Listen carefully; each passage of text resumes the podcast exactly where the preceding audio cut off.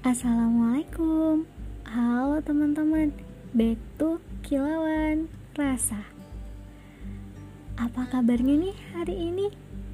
Semoga selalu dalam lindungan Allah ya. Dan yang lagi tidak baik-baik Semoga segera pulih. Pada kesempatan kali ini aku mau bahas tentang hati. Apa kabar hati? Semoga hati kamu juga dalam keadaan baik-baik saja. Susah banget ya kan buat bisa menjaga hati? Walaupun susah, bukan berarti gak mungkin, ya kan? Kali ini aku mau bahas tentang hati. Tapi kalau bahas hati sebenarnya nggak bisa di satu pembahasan aja kayaknya nih. Tapi kita lihat nanti deh ya. Mungkin yang pertama itu tentang belajar menerima. Belajar menerima ini pastinya punya kaitan dengan yang namanya ikhlas. Ikhlas adalah salah satu sifat yang disukai Allah dari hambanya. Sifat ini merupakan sifat di mana seseorang dapat menerima kondisi apa pun yang telah Allah berikan seperti dalam surah Ar-Ra'd ayat 28 yang artinya yaitu orang-orang beriman dan hati mereka menjadi tentram dengan mengingat Allah.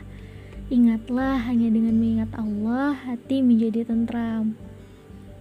Nah ayat ini mengingatkan kita kalau Allah adalah tempat berserah diri dan memberi ketentraman sebaik-baiknya karena aku tahu belajar menerima itu hal yang paling sulit. Dan karena itu sulit maka jangan merasa sendiri tapi libatkan Allah di setiap langkah kita. Terus ada nih dari surah Al-Baqarah ayat 186 yang artinya dan apabila hamba-hambaku bertanya padamu tentang aku, maka jawablah bahwa aku adalah dekat. Aku mengabulkan permohonan orang yang berdoa apabila ia memohon kepadaku. Nah, masya Allah banget kan? Allah itu selalu dekat loh sama kita. Jadi, ketika kita perlu sesuatu, kita butuh teman cerita, Allah tuh selalu ada Terus gimana sih caranya biar bisa lebih mudah menerima itu semua? Aku pernah dengar beberapa tips. Yang pertama adalah berani menyalurkan apa yang sedang dirasakan. Eits ini menyalurkannya dengan sesuatu yang baik tentunya ya Yaitu menyalurkan apa yang sedang dirasakan Mau itu senang, sedih, kalau sedih ya nggak apa-apa nangis aja. Nangis bukan suatu kesalahan kok. Malah memang benar gitu kalau kita butuh nangis di situasi tertentu. Terus yang kedua memberikan dukungan kepada diri sendiri. Nah ini tuh penting banget sih menurut aku. Karena uh, misalnya nih dengan kita ngomong ke diri kita sendiri ayo kamu kuat kamu bisa gitu.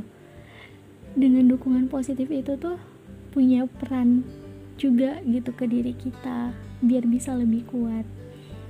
Terus yang ketiga tidak membandingkan kita dengan orang lain. Iya karena setiap yang kita lakukan, setiap yang kita miliki itu pastinya berbeda dengan orang lain dan kita juga punya tingkatan yang berbeda dengan orang lain. Makanya kita nggak bisa membandingkan diri kita dengan orang lain. Terus yang keempat terus belajar. Terus belajar memperbaiki diri. Terus belajar hal-hal baru untuk bisa menjadikan diri kita lebih baik lagi. Dan selanjutnya adalah berdoa.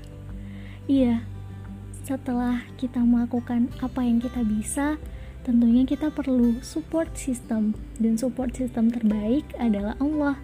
kita perlu berdoa karena kan seperti di surah Al-Baqarah ayat 186 tadi Allah itu selalu mengabulkan permohonan orang yang berdoa.